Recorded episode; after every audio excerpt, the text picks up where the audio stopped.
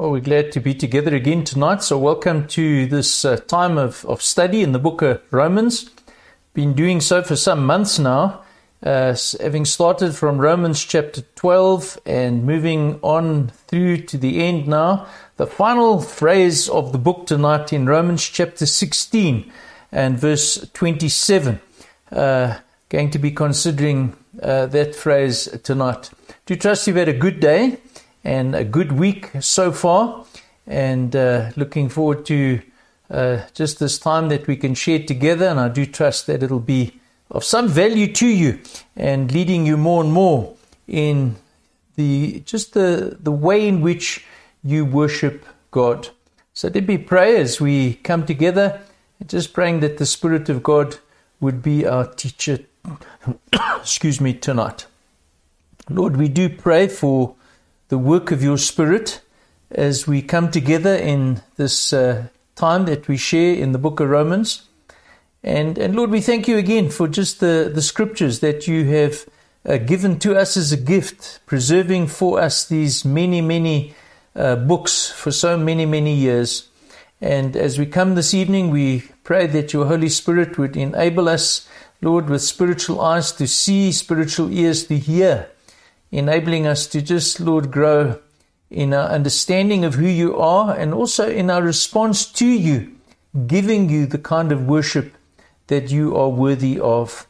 And so, Lord, may the words of my mouth and even the consideration, the meditation of our hearts together be acceptable in your sight tonight, we pray. In Jesus' name. So the final phrase comes in the doxology, which I do want to read, and it's uh, Romans chapter 16, uh, well known doxology. Uh, Paul writes, he says, To the only wise God be glory forevermore through Jesus Christ. Amen. And I want to focus tonight on that phrase, uh, glory forevermore. And it's a word we are familiar with. It's a word used, we'll see in the study tonight, both in the Old Testament and, and also the New Testament. But it also is a word that is frequently used in the book of Romans. The word glory appears throughout the book, a number of places. And if you were to analyze each one of those occurrences or references to where this word is used, you'll find that the word is used in two different ways. The one way is to focus on the magnificence of God who is glorious. So, the person of God. So, to give you an example, Romans chapter 6, verse 4 just as Christ was raised from the dead by, and then, then there's the word, by the glory of the Father, we too might walk in newness of life. So there's something said here about the person of the Father that uh, brought about the reality of the raising of Jesus from the dead. So that's the one way, identifying uh, something about the magnificence of who God is. The other way is a focus on our response to God, the God who is glorious. So he is, this God is to be given glory, he is to be given worship, and he is to be given honor. And an example of this would be Romans chapter 15 and verse 7, uh, where the apostle writes and he says to the church, Welcome one another as Christ has welcomed you. And then he gives the reason do this, do this for the glory of God. So it's, it's a response to uh, God. Now, these two emphases are what we're going to want to think about tonight. Uh, who God is on the one hand, and what he deserves to be given on the other hand, uh, apply. And I want to give some opening statements in terms of how they apply to this doxology that comes right at the end of the book of Romans. So I'll read the verse again. To the only wise God be glory forevermore through Jesus Christ. Amen. So in the first instance, and we'll have a slide up for it, to him be the glory is a worshipful statement of fact. Now, this, of course, relating to who God is. The statement of fact is that God is supremely magnificent, supremely glorious. To this wise God alone belongs glory. This is who God is and has been and always will be. He is who He is, and He will not change to be someone else. So to Him be the glory, a, a worshipful statement of fact. But then, secondly, and the second way that we can and, and should be looking at this to God, uh, to Him be the glory, is to see to Him be the glory as a worshipful expression of longing. So, this is the response. The expression of longing would be that glory be given to Him.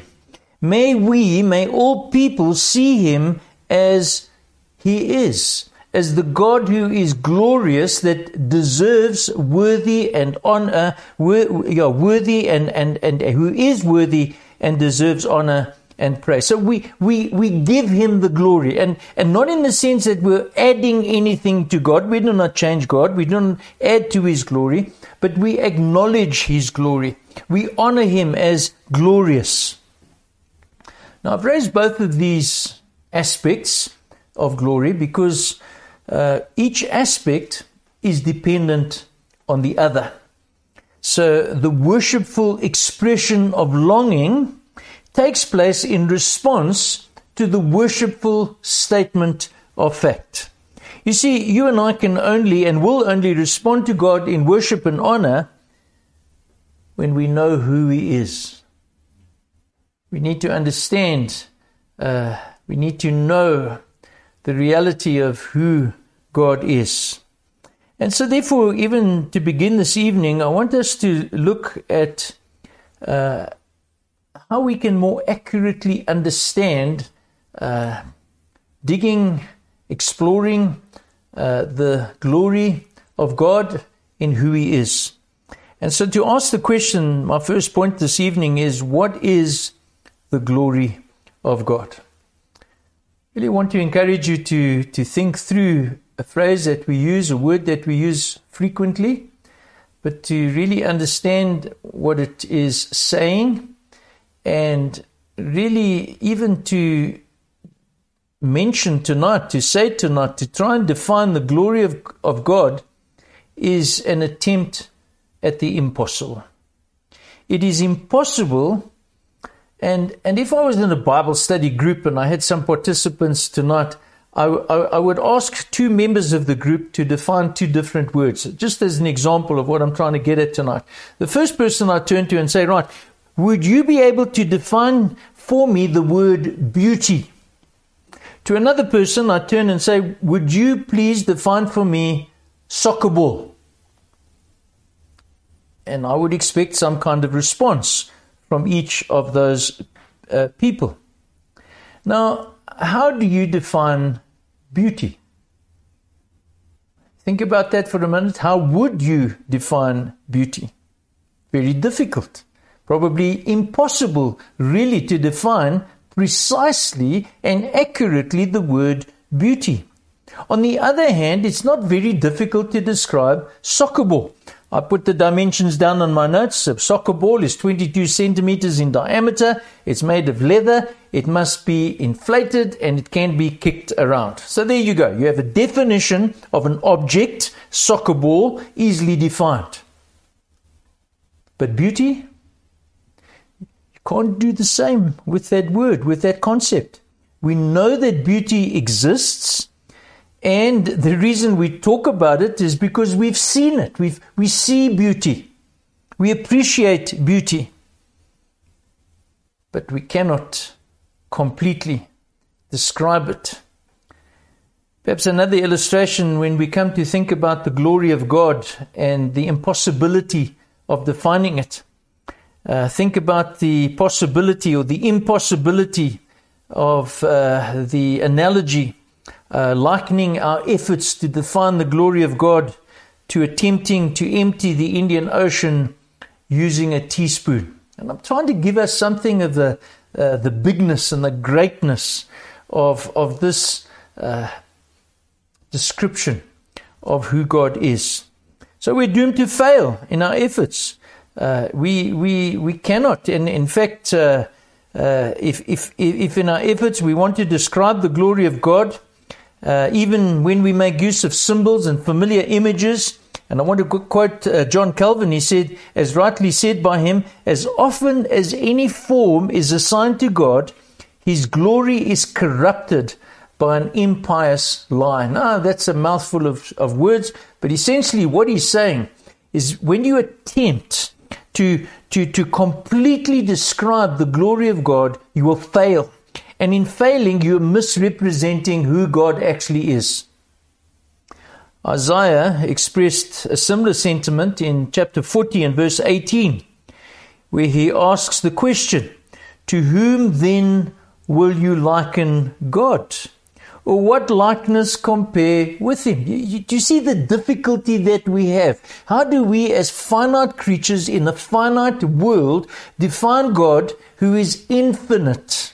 We just don't have the capacity. We don't have the analogy. We don't have the brain capacity. We don't have any analogy to draw alongside and say, well, this is what God is like.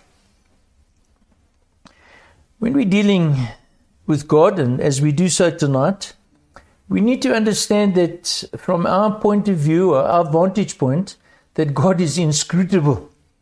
Uh, humanly speaking, He's indescribable. He's incomprehensibly infinite. You get the idea? How, how do we do that? Well, this leaves us in a place where we are dependent on what God tells us about Himself. Now, another reason, if I could uh, uh, take a minute just to uh, deviate, and, and, and this is another reason why the scriptures are such a, a valuable gift to us from God, and why we cannot and should not and will not tolerate compromise of the Bible. Because it's in the Bible, as we're going to see later on tonight, uh, where God actually reveals uh, something of who He is uh, to us. So we must not leave our conclusions about the glory of God to speculative efforts because these will fall short, they will be trifling, they'll be puny, and totally inadequate. How do we then know the glory of God? Well, God hasn't left us in the dark regarding His glory, regarding His person. And the first step in understanding the glory of God, and I'm using a practical uh, heading over here, and I'll get to the theological statement in a minute. But use your senses, your five senses. Now, let me try and illustrate and show you what I mean. If you go down to the Drakensberg, any one of us, or up to Mpumalanga and the Eastern Transvaal, or some of the other magnificent sites in the world, in that uh, place, you will so easily be overcome by the majesty, by the grandeur, and, and by the beauty of what you see.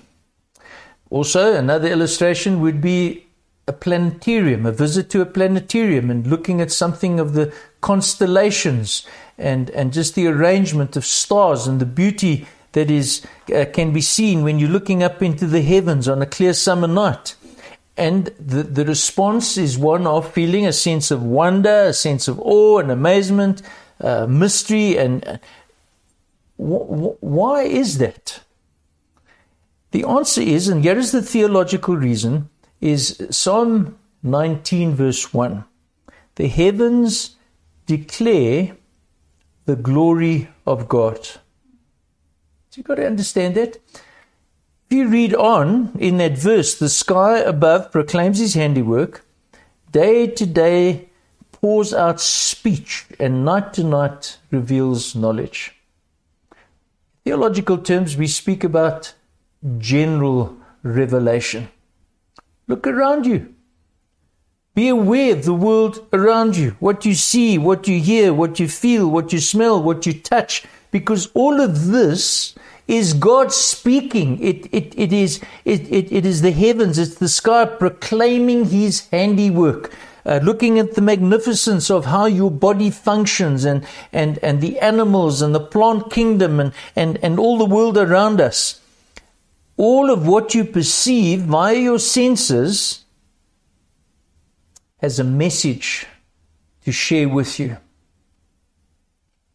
This points to the glory of God. If you think this is beautiful, if you think these mountains are majestic and you think that constellation of stars is absolutely mind blowing, God made it. It's, it, it's revealing the glory of God.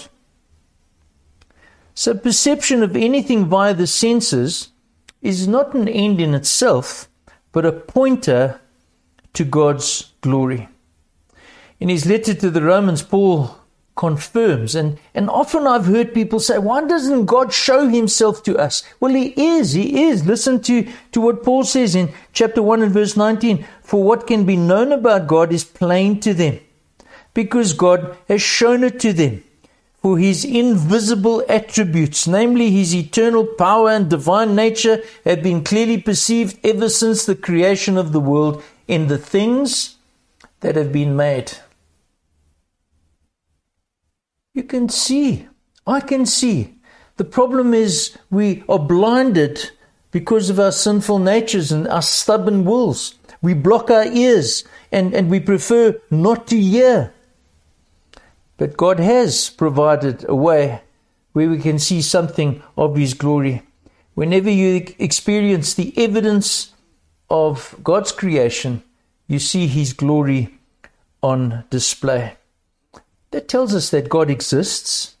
It tells us that God is powerful, must be powerful to have uh, brought about all of this. It tells us that He's majestic. It tells us that God has an amazing artistic and creative ability.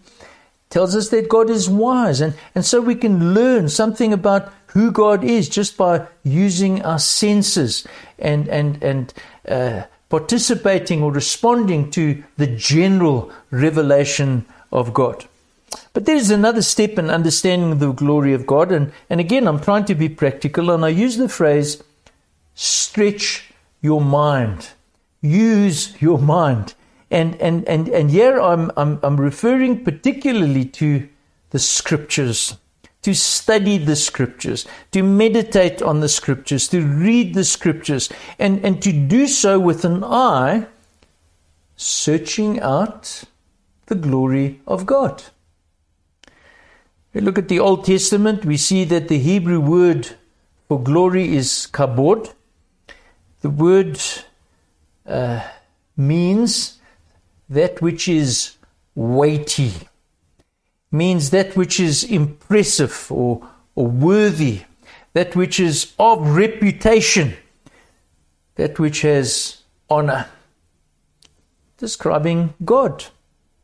And so, in relation to God, it implies that which makes God impressive to us as we see, as we understand.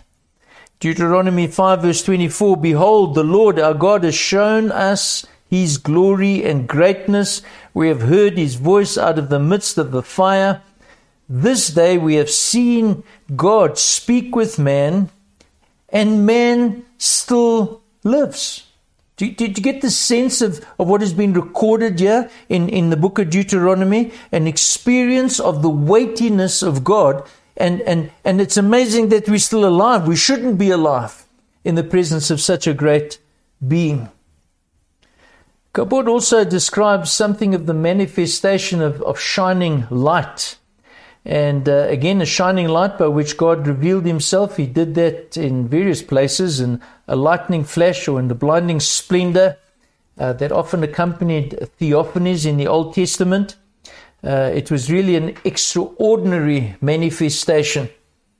Uh, also familiar with the divine presence in the cloud that led the people of Israel uh, through the wilderness and present in the tabernacle. And, and, and we speak there of, of the Shekinah glory of God.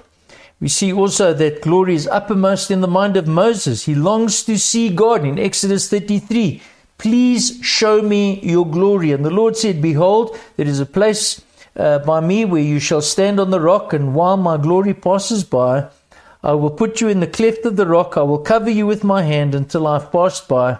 Then I will take my hand, and you shall see my back, but my face you shall not shall not be seen. You get, you get the idea, the, the, the, the, the, the bigness, the greatness, the, uh, the indefinable nature of the weightiness of God. In the New Testament, and I'm just uh, glossing over this quite quickly, the word for glory is idoxa. And uh, again, we look at the general meaning of the word, and the word doxa means loftiness or uh, the majesty of God. And, and we see this in, in different places, expressed in different verses. Uh, for example, even with regard to our sin, uh, the perfection of God, the loftiness of God in His perfection and holiness. Romans 3, verse 23 For all have sinned and fall short of the, the glory of God. He's called the Father of glory in Ephesians 1 17. Uh, that the God of our Lord Jesus Christ, the Father of glory, may give you a spirit of wisdom and of revelation in the knowledge of, of Him. And so even the manifestation of light displaying the glory, the, the magnificence of God. Uh, an occasion where that occurred was in Luke chapter 2, verse 9.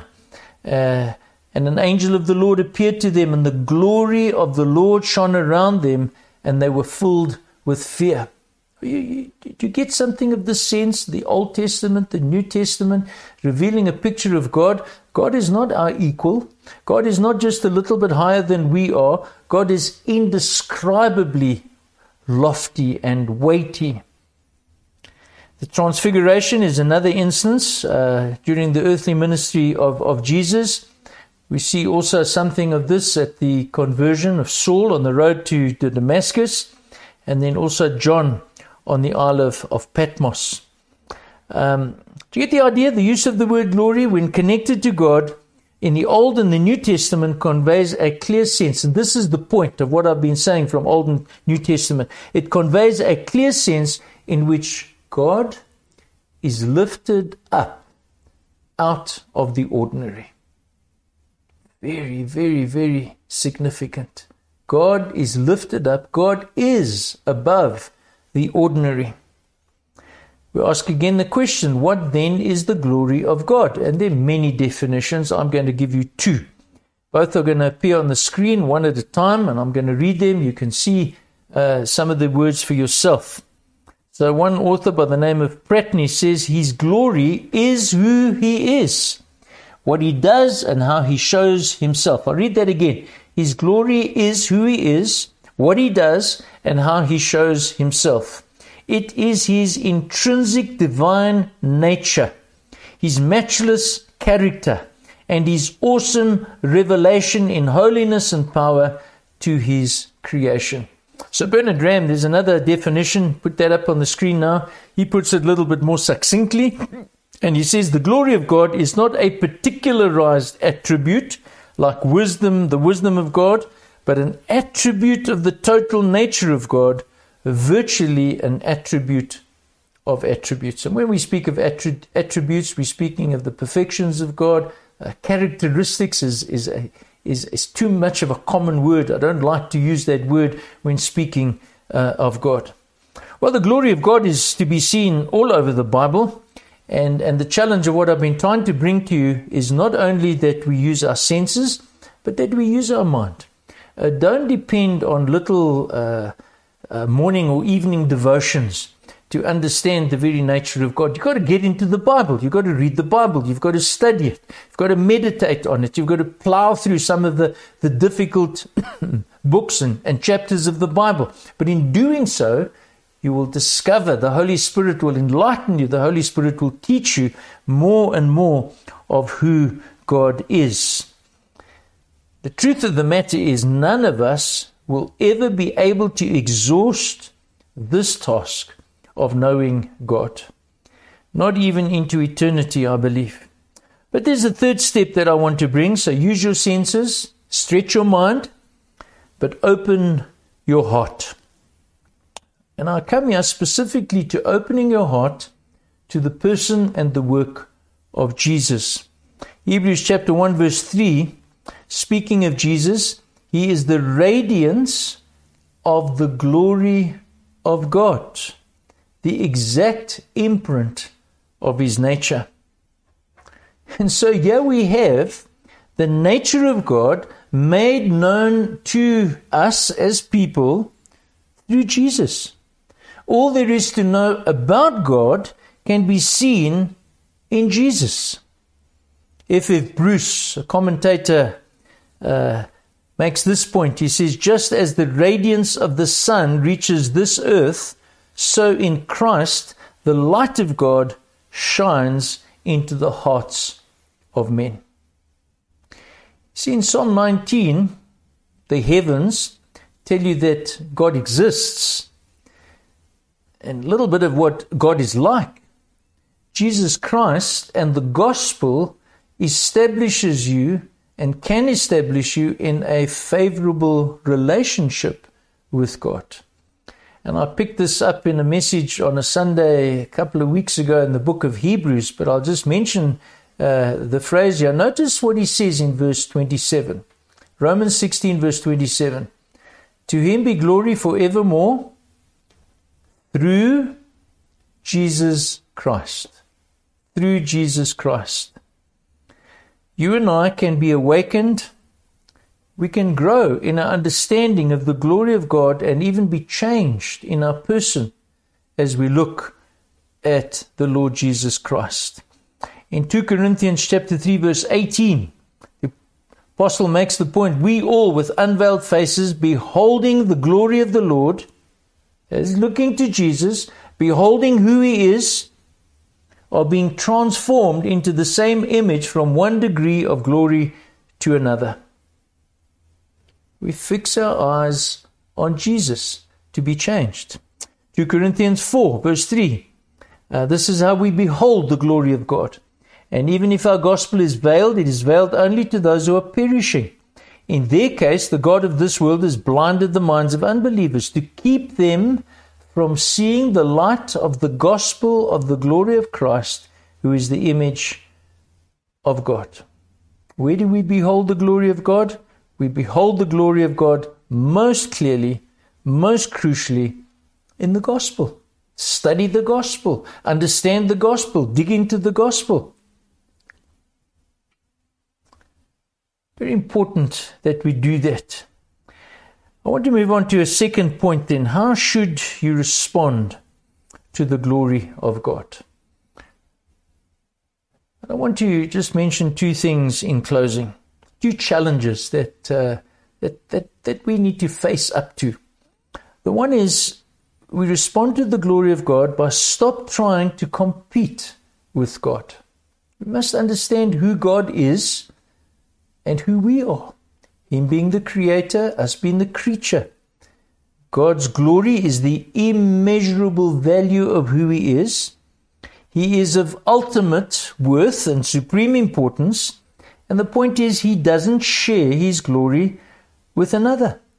That well known verse in Isaiah 48 For my own sake, for my own sake, I do it, for how should my name be prof- profaned? My glory I will not give to another.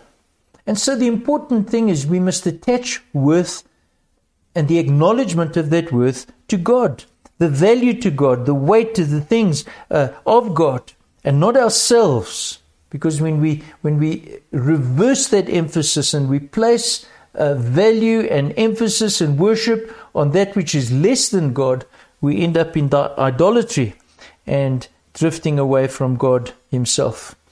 And then, secondly, is just a, another challenge constantly seek to glorify God. So, every day, uh, every occasion, to be remembering, to be reminded by the word week by week as well, that we treat God, we respond to God in the way that He deserves. If God is weighty, that He is worthy, cannot be treated, therefore, in uh, frivolous attitudes or, or flippant ways or, or with any kind of contempt. He's worth all that you and I have to give. And, and even the word worship has its origin in that word worth. So we must give him the honor, the reverence, and live our lives for Him. And practically that means in relationships. Let me give you a couple of verses. Romans 15 verse 7. Therefore welcome one another as Christ has welcomed you for the glory of God. So in relationships, why do we do this? Just practically, pragmatically? No, we do this for the glory of God because in this we honor God. In ministry, 1 Peter 4:11, whoever speaks as one who speaks oracles of God, whoever serves as one who serves by the strength that God supplies, in order, in order that in everything God may be glorified through Jesus Christ. Always pointing to Him, not to us, not to others. Even in the use of our bodies. 1 Corinthians 6, verse 20, you were bought with a price. So glorify God in your body, the way you use your body in everything. That's the bottom line. 1 Corinthians 10:31 whether you eat or drink whatever you do do all for the glory of God.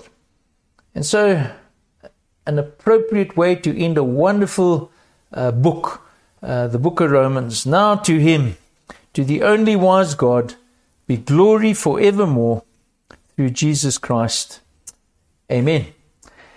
We do pray, Father, that something of what we learn from the scriptures and what we see around in the world that you have made, that we would constantly be aware of just who you are in the greatness of your person.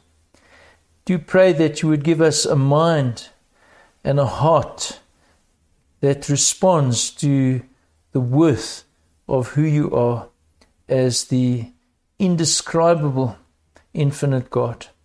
Lead us as a church in this, but also us as individuals. And even that last verse that we looked at, whatever we do, uh, whether we eat or drink, doing it to honor you and glorify your name. And so we commend each other to you, Lord, for another evening, another day ahead of us, uh, time ahead of us. We pray that each one of us would seek to walk and long to give you the worship and the glory that you are worthy of. Amen. So, just to conclude, then, just a, a final screen with some questions, and uh, you can take a shot of those with your camera, with your phone, and uh, as the opportunity presents in your group to do some discussion. Just a comment we have now concluded the book of Romans, and uh, we will take a break for two weeks. And, and I don't want to start anything next week, and then there's a week of school holiday, and, and then uh, thereafter we'll rather pick it up. And I will let you know via Michelle's WhatsApp messages the next study that will carry us through, God willing, uh, to the end of the year. So God bless you, be with you, have a wonderful evening. Uh, good night.